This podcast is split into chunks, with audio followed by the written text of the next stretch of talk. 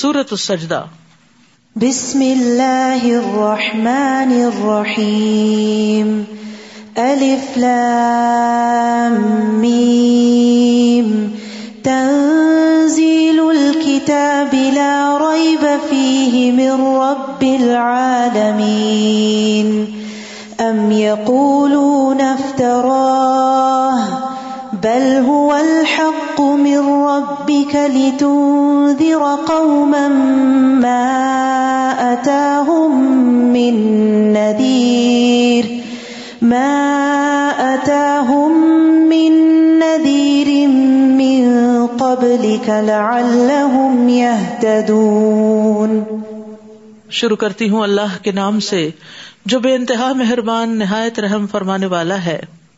نبی صلی اللہ علیہ وسلم اس وقت تک نہیں سوتے تھے جب تک سورت سجدہ اور تبارک الملک نہ پڑھ لیتے۔ اسی طرح نبی صلی اللہ علیہ وسلم جمعے کے دن فجر کی نماز میں سورت السجدہ اور سورت الدہر پڑھا کرتے تھے۔ تنزیل الکتاب لا ریب فیہ من رب العالمین۔ میم۔ اس بات میں کوئی شک نہیں کہ یہ کتاب یعنی قرآن رب العالمین کی طرف سے نازل شدہ ہے۔ کیا وہ یہ کہتے ہیں کہ اس نبی نے اس قرآن کو خود ہی گھڑ لیا ہے؟ بات کیوں نہیں، بلکہ یہ آپ کے رب کی طرف سے حق ہے۔ تاکہ آپ اس قوم کو ڈرائیں جن کے پاس آپ سے پہلے کوئی ڈرانے والا نہیں آیا۔ شاید وہ ہدایت پا جائیں۔ اللہ ہی ہے جس نے آسمانوں، زمین اور جو کچھ ان کے درمیان ہے، سب کچھ چھ دنوں میں پیدا کیا، پھر عرش پر قائم ہوا۔ اس کے سوا تمہارا نہ کوئی سرپرست ہے اور نہ سفارشی۔ کیا تم کوئی سبق حاصل نہیں کرتے؟ وہی آسمان سے زمین تک کے انتظام کی تدبیر کرتا ہے۔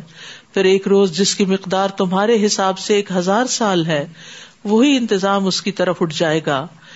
یہ اللہ ہے جو ہر پوشیدہ اور ظاہر بات کا جاننے والا ہے۔ وہ سب پر غالب اور رحم کرنے والا ہے۔ قرآن سنت سے ہمیں دنوں کی جو لینتھ ہے، اس کے ڈفرنٹ ٹائمنگ پتہ چلتے ہیں۔ قیامت کا دن پچاس ہزار سال کے برابر ہے۔ اور فرشتے جس طرح آسمان اور زمین کے بیچ میں آتے جاتے ہیں، اگر انسان کو آنا جانا پڑے تو اس کو ہزار سال لگ جائیں۔ جس نے جو چیز بھی بنائی یعنی اللہ، عالم الغیب شہادہ عزیز الرحیم، جس نے جو چیز بھی بنائی، خوب بنائی اور انسان کی تخلیق کی ابتدا گارے سے کی۔ پھر اس کی نسل کو حقیر پانی کے خلاصے سے چلایا، پھر اسے رحم مادر میں درست کیا اور اس میں اپنی پیدا کی ہوئی روح پھونکی اور تمہارے کان، آنکھیں اور دل بنائے، تم کم ہی شکر ادا کرتے ہو۔ یعنی تم اپنی جسمانی قوتوں سے بھرپور فائدہ نہیں اٹھاتے۔ تو ہمیں اللہ سے اپنے بدن کی عافیت بھی مانگنی چاہیے۔ اللہ آفنی فی بدنی اللہ آفنی فی سمی اللہ آفنی فی بسری اللہ اللہ اللہ انتا اللہ، مجھے میرے بدن میں عافیت عطا کر، مجھے میری سماعت میں عافیت عطا فرما۔ اللہ، مجھے میری بسارت میں عافیت عطا فرما۔ تیرے علاوہ کوئی اور معبود نہیں۔ اسی طرح بدنی نعمتوں سے فائدہ اٹھانے کی دعا کرنی چاہیے کہ اللہ ہم اپنے جسم سے بھرپور فائدہ اٹھاتے رہے۔ یعنی دنیا کے کام کاج بھی کرے اور اپنی آخرت کے لیے بھی نیک عمل زیادہ سے زیادہ کرے۔ کیونکہ جب انسان کی ہیلتھ اچھی نہیں ہوتی، تو پھر انسان کچھ کرنے کے قابل نہیں ہوتا، حتیٰ کہ نماز روزے سے بھی آجز آ جاتا ہے۔ کسی کی خدمت کرنا تو دور کی بات ہوئی۔ تو ابو حرارا سے روایت ہے کہ رسول اللہ صلی اللہ علیہ وسلم یہ دعا کرتے تھے اللہ متنی بسم و بسری وج الوارث منی ونسرنی اللہ میں یغلمنی و خود من بساری اے اللہ، مجھے میری سماعت اور میری بسارت سے فائدہ پہنچا۔ انہیں میرا وارث کر دے۔ یعنی میں مر بھی جاؤں تو ان کے ذریعے جو میں نے کام کیا وہ بعد میں بھی صدقہ جاریہ بنے۔ اور اسی طرح یہ کہ میری زندگی تک انہیں باقی رکھ۔ اور مجھ پر جو ظلم کرے اس کے خلاف میری مدد فرما اور اس سے میرا بدلا لے لے یعنی میں اپنے معاملات تیرے سپرد کرتا ہوں۔ لفی خلق جدید۔ یہ لوگ کہتے ہیں جب ہم مٹی میں مل جائیں گے تو کیا اثر نو پیدا کیے جائیں گے؟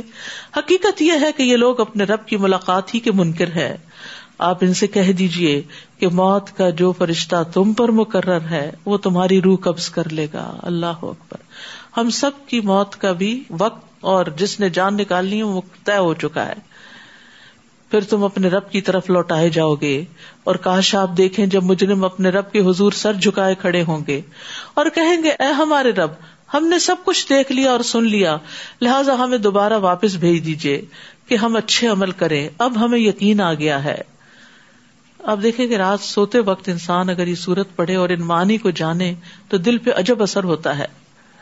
اور اگر ہم چاہتے تو پہلے ہی ہر شخص کو ہدایت دے دیتے، لیکن میری بات پوری ہو کے رہی کہ میں جہنم کو، جن اور انسانوں سب سے بھر دوں گا۔ استغفر اللہ۔ بس اب اس بات کا مزہ چکھو۔ جو تم نے اس دن کی ملاقات کو بلا دیا تھا، اب ہم نے بھی تمہیں بلا دیا۔ اور جو کچھ تم کرتے رہے اس کی وجہ سے اب دائمی عذاب کا مزہ چکھو۔ ہماری آیات پر تو وہی لوگ ایمان لاتے ہیں کہ جب انہیں ان آیات سے نصیحت کی جاتی ہے، تو سجدے میں گر پڑتے ہیں۔ اور اپنے رب کی تعریف کے ساتھ تصویر کرتے ہیں اور تکبر نہیں کرتے۔ ان کے پہلو بستروں سے الگ رہتے ہیں۔ وہ اپنے رب کو خوف اور امید سے پکارتے ہیں اور جو رسک ہم نے انہیں دیا ہے اس میں سے وہ خرچ کرتے ہیں۔ یہاں خاص صفات بتائی گئی ہیں مومنوں کی کہ وہ جسمانی لذتوں اور مال پر اللہ کے قرب کو ترجیح دیتے ہیں۔ یعنی نیند بھی قربان کرتے ہیں، بستروں سے اٹھ کے نوافل پڑھتے ہیں۔ اور اسی طرح مال محنت سے کما کے پھر اسے اللہ کے راستے میں دے دیتے ہیں۔ کیونکہ نیند قربان کرنے سے، مال قربان کرنے سے اللہ کا قرب نصیب ہوتا ہے۔ لیکن ہم نے انہیں چیزوں کو ساتھ لگایا ہوا ہے جس کے نتیجے میں وہ ایمان کی حلاوت اور لذت محسوس نہیں ہوتی۔ فلا تعلم نفس، کوئی شخص یہ نہیں جانتا۔ ما اخفی الحم من قرت آئین کہ اس کی آنکھوں کی ٹھنڈک کی کیا کچھ چیزیں ان کے لیے چھپا کے رکھی گئی ہیں۔ رات کی عبادت چھپی ہوئی عبادت ہوتی ہے۔ تو اجر بھی چھپا ہوا ہے ان کا۔ یہ ان کاموں کا بدلہ ہوگا جو وہ کیا کرتے تھے۔ تو چھپا کر کیے گئے امال کے بدلے میں مخفی نعمتیں ان کو ملیں گی جن کو کسی نے دیکھا ہی نہیں۔ نہ کسی آنکھ نے دیکھا، نہ کسی دل میں ان کا خیال گزرا۔ بالکل یونیک۔ تو یاد رکھیے، جو اعلیٰ درجے کی جنت ہے نا، وہ اعلیٰ درجے کے جنتیوں کے لیے ہے۔ اس کا کسی اور کو نہیں پتا۔ کوئی اور نہیں اسے دیکھے گا۔ مس علیہ السلام نے رب سے پوچھا، جنت میں سب سے کم درجے کا جنتی کون ہوگا؟ تو اعلیٰ کا پھر آپ اندازہ لگائیں۔ اللہ نے فرمایا، وہ آدمی ہوگا جو تمام اہل جنت کو جنت میں بھیج دیے جانے کے بعد آئے گا۔ یعنی سب جا چکے ہوں گے، وہ آخری ہوگا۔ اس سے کہا جائے گا، تم بھی جنت میں داخل ہو جاؤ۔ وہ کہے گا میرے رب، کیسے؟ لوگ اپنی اپنی منزلوں پہ قیام پذیر ہو چکے ہیں۔ جو لینا تھا سب لے چکے ہیں۔ تو اس سے کہا جائے گا کیا تم اس پر راضی ہوگے کہ تمہیں دنیا کے بادشاہوں میں سے کسی بادشاہ کے ملک کے برابر کوئی ملک مل جائے؟ وہ کہے گا، رب، میں راضی ہوں۔ اللہ فرمائے گا، وہ ملک تمہارا ہوگا، پھر اتنا پھر اتنا پھر اتنا پھر اتنا، پانچ بار اور بھی۔ وہ کہے گا، میرے رب، میں راضی ہو گیا۔ اللہ تعالیٰ فرمائے گا، یہ سب بھی تیرا اور اس سے دس گنا زیادہ بھی تیرا۔ اور وہ سب بھی تیرا جو تیرا دل چاہے اور جو تیری آنکھوں کو بھائے، وہ کہے گا رب، میں راضی ہو گیا۔ پھر علیہ السلام نے کہا، اے رب، تو وہ جو سب سے اونچے درجے کا نہیں آخری بندے کا یہ سب کچھ ہے، تو سب سے بڑے درجے والے کا۔ اللہ تعالیٰ نے فرمایا، یہی لوگ ہیں جو میری مراد ہیں، ان کی عزت و کرامت کو میں نے اپنے ہاتھوں سے کاش کیا اور ان پہ مہر لگا دی۔ عزت کا وہ مقام نہ کسی آنکھ نے دیکھا ہے، نہ کان نے سنا ہے، نہ کسی انسان کے دل میں اس کا خیال تک گزرا ہے۔ آپ نے فرمایا، اس کا مستاق اللہ تعالیٰ کی اس کتاب میں موجود ہے۔ فلاں تعلم نفس ما اخفی الحم من قرت آئے لیکن ان بلند درجوں تک پہنچنے کے لیے پھر راتوں کی نیند قربان کرنا اور دن کو صدقہ خیرات کرنا اور اپنے آپ کو بھی کھانے پینے سے محروم رکھنا، کچھ قربانیاں کرنا ضروری ہوتا ہے۔ اس کے علاوہ یہ بات بھی یاد رکھیے کہ ہمیں ہمیشہ جنت الفردوس مانگنی چاہیے، جو جنت کا اعلیٰ اور افضل حصہ ہے۔ اللہ انی اسلوکل جنت الفردوس و کا من النار۔ کیا مومن ایسے ہی ہوتا ہے جیسے فاسق؟ مومن اور نافرمان دو ایک جیسے نہیں ہوتے؟ یہ دونوں برابر نہیں ہو سکتے۔ جو لوگ ایمان لائے اور نیک امال کیے، ان کے قیام گاہ باغات ہوں گے، یہ ان کے امال کے سلے میں ان کی مہمانی ہوگی۔ اور جو نافرمان ہے ان کا ٹھکانا دوزخ ہوگا۔ جب بھی وہ اس سے نکلنا چاہیں گے، اسی میں لوٹا دیے جائیں گے اور انہیں کہا جائے گا، اب اس آگ کے عذاب کا مزہ چکھو جسے تم جھٹلایا کرتے تھے۔ اور ہم انہیں قیامت کے بڑے عذاب سے پہلے ہلکے عذاب کا مزہ بھی ضرور چکھائیں گے۔ شاید کہ وہ اپنی روش سے باز آ جائیں۔ اس سے مراد دنیا میں ہی آنے والی تکلیف ہے کیونکہ اللہ یرجون تاکہ وہ بری روش سے باز آ جائیں۔ تو انسان پر مصیبتیں وغیرہ کیوں آتی ہیں؟ تاکہ انسان اپنی اصلاح کر لے۔ اور اس شخص سے بڑھ کر ظالم کون ہوگا جسے اس کے رب کی آیات سے نصیحت کی جائے؟ پھر وہ اس سے منہ موڑ لے۔ ہم یقیناً ایسے مجرموں سے انتقام لے کر رہیں گے۔ ہم نے موسا کو کتاب دی تھی۔ لہٰذا نبی، آپ کو اس کتاب کے ملنے میں شک نہ رہنا چاہیے۔ اور یہ کتاب بنی اسرائیل کے لیے ہدایت تھی یعنی تورا جب انہوں نے مسائب پر صبر کیا، تو ہم نے ان میں سے کئی ایسے پیشوا بنا دیے جو ہمارے حکم سے ان کی رہنمائی کرتے تھے۔ اور یہ لوگ ہماری آیات پر یقین رکھتے تھے۔ تو یاد رکھیے لیڈرشپ کی بہت اہم کوالٹی ہے صبر۔ صبر کے بغیر کوئی لیڈر لیڈر نہیں ہو سکتا، کیونکہ اس میں انسان کو بہت سے مشکل مراحل سے گزرنا پڑتا ہے۔ آپ کا رب قیامت کے دن یقیناً ان لوگوں میں ان باتوں کا فیصلہ کر دے گا جن میں وہ اختلاف کرتے تھے۔ کیا انہیں اس بات سے کچھ رہنمائی نہیں ملی کہ ان سے پہلے ہم کئی ایسی قوموں کو ہلاک کر چکے ہیں جن کے رہائشی مقامات پر آج یہ لوگ چل پھر رہے ہیں؟ اس میں بھی بہت سی نشانیاں ہیں۔ کیا یہ سنتے نہیں؟ یعنی پچھلی قوموں کے انجام سے بھی سبق حاصل کرنا چاہیے۔ کیا انہوں نے دیکھا نہیں کہ ہم پانی کو بنجر زمین کی طرف بہا لاتے ہیں جس سے ہم کھیتی پیدا کرتے ہیں؟ تو اس سے ان کے چوپائے بھی کھاتے ہیں اور وہ خود بھی کھاتے ہیں۔ کیا پھر یہ غور نہیں کرتے؟ یعنی غور کرتے رہے تو اللہ کی طرف رجوع بھی کرتے رہے نیز کہتے ہیں اگر تم سچے ہو تو یہ فیصلہ کب ہوگا؟ کون سا؟ عذاب کا۔ یا پھر قیامت کب آئے گی؟ آپ ان سے کہیے جب فیصلے کا دن ہوگا۔ تو جن لوگوں نے کفر کیا ہے، انہیں فیصلے کے دن ایمان لانا کچھ فائدہ مند نہ ہوگا اور نہ ہی انہیں کچھ مہلت دی جائے گی۔ منتظر منتظر سو آپ ان سے اعراض کیجیے اور انتظار کیجیے وہ بھی یقیناً انتظار کر رہے ہیں کہ کب فیصلہ ہوتا ہے۔ سورت الحضاب بسم اللہ الرحمن الرحیم۔ یا ایوہ النبی اتق اللہ ولا تطع الكافرین والمنافقین۔ ان اللہ کان علیما حکیما۔ اے نبی، اللہ سے ڈرتے رہیے اور کافروں اور منافقوں کا کہنا نہ مانیے یعنی ان کے پریشر کو نہ لیجیے کیونکہ وہ چاہتے تھے کہ آپ ہمارے طریقے پہ چلے۔ اللہ تعالیٰ یقیناً سب کچھ جاننے والا اور حکمت والا ہے۔ اور یہی سبق ہم سب کے لیے ہے کہ جو لوگ اللہ سے دور ہیں، اللہ کے نافرمان ہیں، ان کی اطاعت نہ کریں۔ ہم سمجھتے ہیں کہ وہ شاید ہمارے فائدے کے لیے کچھ کہہ رہے ہیں ہمیں، جبکہ اللہ نے جو دیا ہے وہ زیادہ فائدے کا ہے، کیونکہ اللہ علم والا ہے، حکمت والا ہے۔ اور جو کچھ آپ کے رب کی طرف سے آپ پر وہی کی جاتی ہے، اسی کی اتباع کیجیے اور تم جو کچھ بھی عمل کرتے ہو، اللہ تعالیٰ یقیناً ان سے باخبر ہے۔ اور اللہ پر بھروسہ کیجیے اور اللہ کا کار ساز ہونا ہی کافی ہے۔ اللہ نے کسی آدمی کے اندر دو دل نہیں بنائے، نہ ہی تمہاری ان بیویوں کو جن سے تم زہار کرتے ہو، تمہاری مائیں بنایا ہے۔ اور نہ تمہارے منہ بولے بیٹوں کو تمہارے حقیقی بیٹے بنایا ہے۔ یہ تو تمہارے منہ کی باتیں ہیں، مگر اللہ حقیقی بات کہتا ہے اور وہ صحیح راہ دکھاتا ہے۔ ان منہ بولے بیٹوں کو ان کے باپوں کے نام سے پکارو۔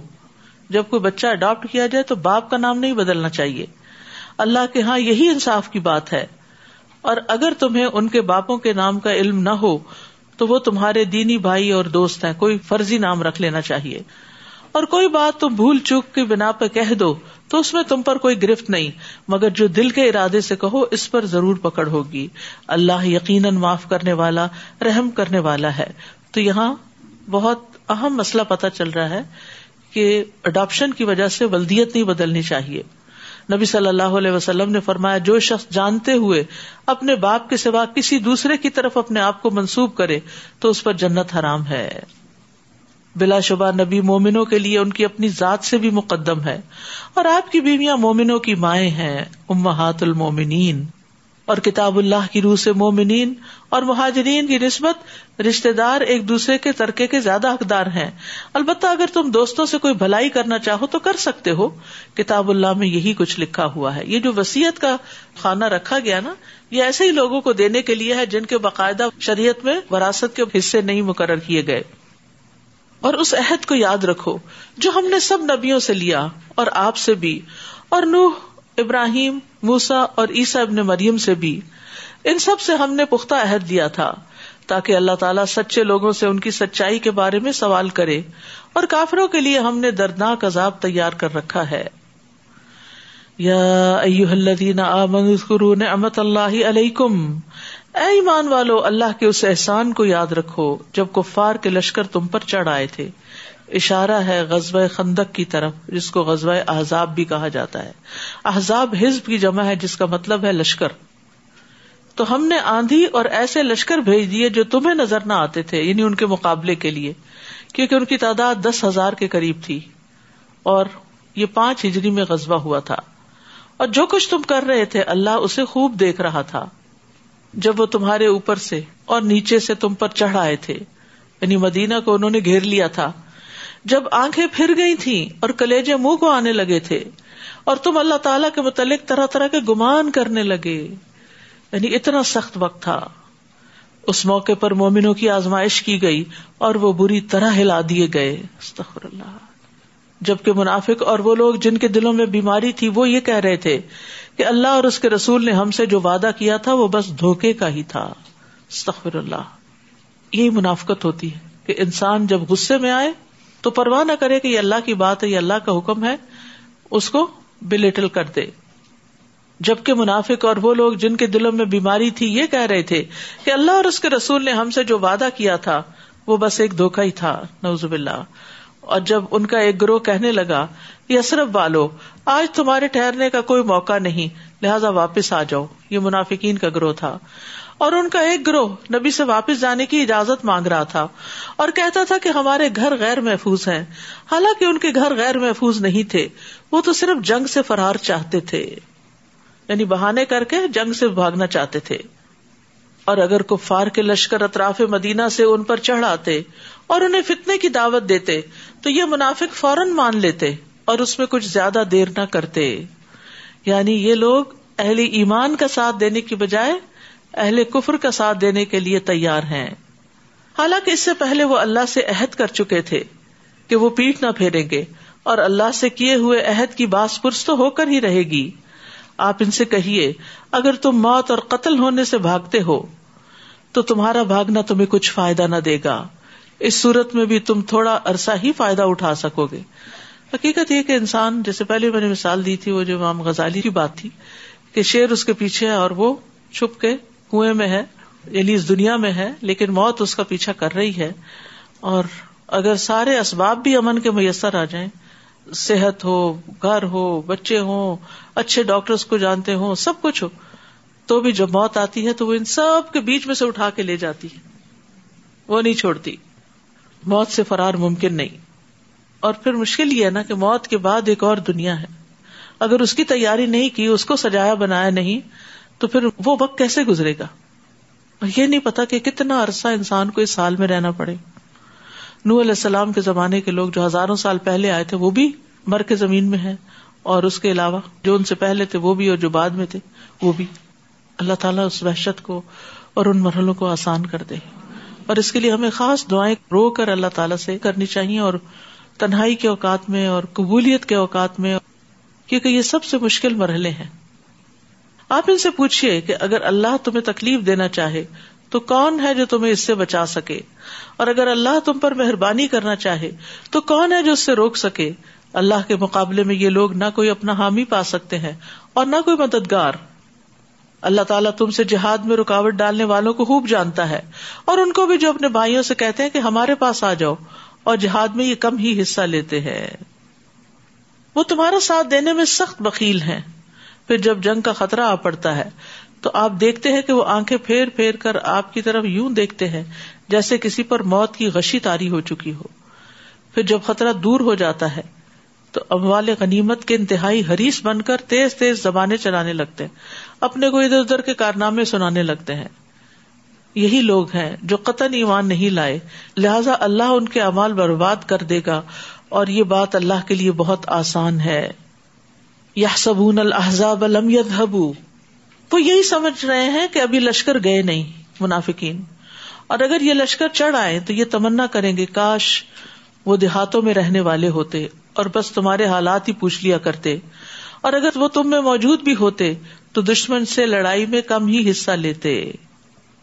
لقد کان لکم فی رسول اللہ اسوت حسنا لمن کان یرج اللہ والیوم الاخر وذکر اللہ کثیرا مسلمانوں تمہارے لیے اللہ کے رسول کی ذات میں بہترین نمونہ ہے۔ بہترین رول ماڈل ہے تمہارے لیے۔ جو بھی اللہ اور یوم آخرت کی امید رکھتا ہو اور اللہ کو بکثرت یاد کرتا ہو۔ تو نبی صلی اللہ علیہ وسلم کی ذات صرف عبادات میں ہی نہیں، اخلاق میں، ایمان میں، دنیا آخرت کے سارے معاملات میں ہمارے لیے ایک نمونہ ہے۔ لیکن ہمیں یہ دیکھنا چاہیے کہ ہم ان کے نمونے کو کتنا فالو کرتے ہیں۔ اب اس میں آپ دیکھیے، صبح میرے ہسبینڈ نے صرف ایک ویڈیو پہ کلک کیا۔ میں نے تو صرف سنا ہی دور سے۔ تو کوئی شخص بول رہا تھا کہ کسی جگہ پر نبی صلی اللہ علیہ وسلم کے جبے کا دیدار کرایا جا رہا ہے اور یہ چودہ سو سال پرانا ہے۔ آپ ذرا سوچیے کہ کس طرح پاسبل ہے کہ چودہ سو سال پرانی چیز جو ہے وہ اس طرح بالکل انٹیکٹ اور صحیح سلامت ہو اور وہ لوگوں کے لیے لٹکا دی جائے اور لوگ آ کے اس کا دیدار کریں۔ اور طویل لائنیں ہیں اس پر اور لوگ پیاسے بھوکے اور بدحال ہوئے میں ہیں صرف اس کی ایک جھلک دیکھنے کو، جو کہ پتہ نہیں سچ بھی ہے یا نہیں۔ تو میں سوچ رہی تھی کہ اگر اس قوم کے اندر اتنی ہی اللہ کے رسول کی محبت ہے تو ان کے طریقوں کو کیوں نہیں فالو کرتے؟ کیا صحابہ کرام نے بھی آپ کا جبا دیکھ کر محبت کا اظہار کیا تھا بس؟ یا آپ کے ایک ایک طریقے پہ چلتے تھے؟ ایک ایک چیز کو وہ سنجیدگی کے ساتھ لیتے تھے۔ تو جو شخص خوبصورت زندگی بسر کرنا چاہتا ہو، اسے چاہیے کہ وہ رسول اللہ صلی اللہ علیہ وسلم کا ماڈل فالو کرے۔ تو ہر معاملے میں آپ کی اطاعت ضروری ہے۔ آپ نے فرمایا، نماز اس طرح پڑھو جس طرح تم مجھے پڑھتے دیکھتے ہو۔ حج کے احکام مجھ سے سیکھ لو۔ اور ہمیں کسی بھی معاملے میں آپ کی مخالفت نہیں کرنی چاہیے۔ من رغب ان سنتی فلئی سمنی جس نے میرے طریقے سے بے رغبتی کی وہ مجھ سے نہیں۔ ابو بکر کہتے ہیں، میں کوئی چیز نہیں چھوڑوں گا جس پر رسول اللہ عمل کرتے تھے صلی اللہ علیہ وسلم، مگر میں اس پر عمل کروں گا۔ بس بے شک میں ڈرتا ہوں کہ اگر میں نے آپ کا طریقہ چھوڑ دیا تو میں سیدھے رستے سے بٹک جاؤں گا۔ یاد رکھیے چھوٹی چھوٹی چیزوں میں بھی آپ کا انداز اختیار کریں۔ المؤمنون الاحزاب قالوا قالوا هذا ما وعدنا الله ورسوله وصدق الله ورسوله وما زادهم الا ایمانا وتسلیما اور جو مومنوں نے ان لشکروں کو دیکھا، دس ہزار کے قریب تھے اور سارا عرب اٹھ کے آ گیا تھا۔ تو لشکروں کو دیکھ کے کیا کہنے لگے؟ کتنی پازیٹو بات ہے۔ یہ تو وہی بات ہے جس کا اللہ اور اس کے رسول نے ہم سے وعدہ کیا تھا کہ ایسا ہوگا۔ اس واقعے نے ان کے ایمان اور فرما برداری کو مزید بڑھا دیا۔ تو ہمیں بھی غور کرنا چاہیے کہ مشکل وقت ہمارے ایمان میں اضافہ کرتے ہیں یا پہلا بھی جاتا ہے۔ مومنوں میں سے کچھ ایسے لوگ ہیں جنہوں نے اللہ سے جو عہد کیا تھا، اسے سچا کر دکھایا۔ ان میں سے کوئی تو اپنی ذمہ داری پوری کر چکا اور کوئی موقع کا انتظار کر رہا ہے اور انہوں نے اپنے عہد میں کوئی تبدیلی نہیں کی۔ یہ سب کچھ اس لیے ہے تاکہ اللہ سچے لوگوں کو ان کے سچ کی جزا دے اور منافقوں کو اگر چاہے تو عذاب دے یا پھر ان کی توبہ قبول کر لے۔ اللہ یقیناً معاف کر دینے والا اور رحم کرنے والا ہے۔ تو یاد رکھیے، انسان اگر توبہ کرتا ہے تو پھر اسے توبہ کی قبولیت کی امید بھی رکھنی چاہیے۔ اور کیا امید رکھنی چاہیے کہ اگر ہم اللہ سے توبہ کریں گے تو اللہ تعالیٰ توبہ قبول کرے گا؟ کیونکہ بہت سے لوگ جب وہ گناہوں کے بوجھ میں دب جاتے ہیں نا، تو وہ یہ چیز بھول جاتے ہیں۔ وہ کہتے ہیں، ہماری نہیں سنتا۔ ہمیں نہیں بخشے گا۔ نہیں، نہ اپنے بارے میں، نہ کسی کے بارے میں ایسا منفی جملہ نکالے۔ قطن نہ یہ کہیں۔ کیونکہ یہ جو بخش والا معاملہ ہے نا، یہ سراسر اس کے اپنے ہاتھ میں مالک یوم دین ہے وہ۔ اور کفار کے لشکروں کو اللہ تعالیٰ نے ان کے غصے سمیت واپس لوٹا دیا۔ وہ آئے تھے مسلمانوں کو ختم کرنے، لیکن خود نقصان اٹھا کے واپس گئے۔ اور انہوں نے کوئی بھلائی حاصل نہ کی۔ اور لڑائی کے لیے مومنوں کی طرف سے اللہ ہی کافی ہو گیا۔ وہ یقیناً بڑی قوت والا زبردست ہے۔ یعنی مومنوں کو لڑنے کی ضرورت ہی پیش نہ آئی۔ اللہ نے ایسی ہوائیں بھیجی ایسی آندھی چلی کہ جو ان کی رسیوں کو توڑ گئی، جس سے انہوں نے جانوروں کو باندھا ہوا تھا۔ اور اسی طرح ان کی ہانڈیاں الٹ گئی اور خیمے الٹ گئے، تتر بتر ہو کے رہ گیا سب کچھ۔ اور اہل کتاب میں سے جنہوں نے کافروں کی مدد کی تھی، بنو قریضا انہیں اللہ ان کے قلعوں سے اتار لایا، جس کی تفصیل صورت الحشر میں آئے گی، اور ان کے دلوں میں روب ڈال دیا کہ ان کے ایک گروہ کو تم قتل کر رہے تھے اور دوسرے کو قیدی بنا رہے تھے، اور تمہیں ان کی زمین، ان کے گھروں اور ان کے اموال کا وارث بنا دیا۔ اور اس زمین کا بھی جہاں تم نے قدم تک نہ رکھا تھا، اور اللہ تعالیٰ ہر چیز پر پوری پوری قدرت رکھتا ہے۔ اے نبی، اپنی بیویوں سے کہہ دیجیے اگر تم دنیا کی زندگی اور دنیا ہی کی زینت چاہتی ہو، تو آؤ میں تمہیں کچھ دے دلا کے بھلے طریقے سے رخصت کر دوں۔ وَإِن كُنتُنَّ تُرِدْنَ اللَّهَ وَرَسُولَهُ وَالدَّارَ الْآخِرَةَ فَإِنَّ اللَّهَ أَعَدَّ لِلْمُحْسِنَاتِ مِنكُنَّ أَجْرًا عَظِيمًا۔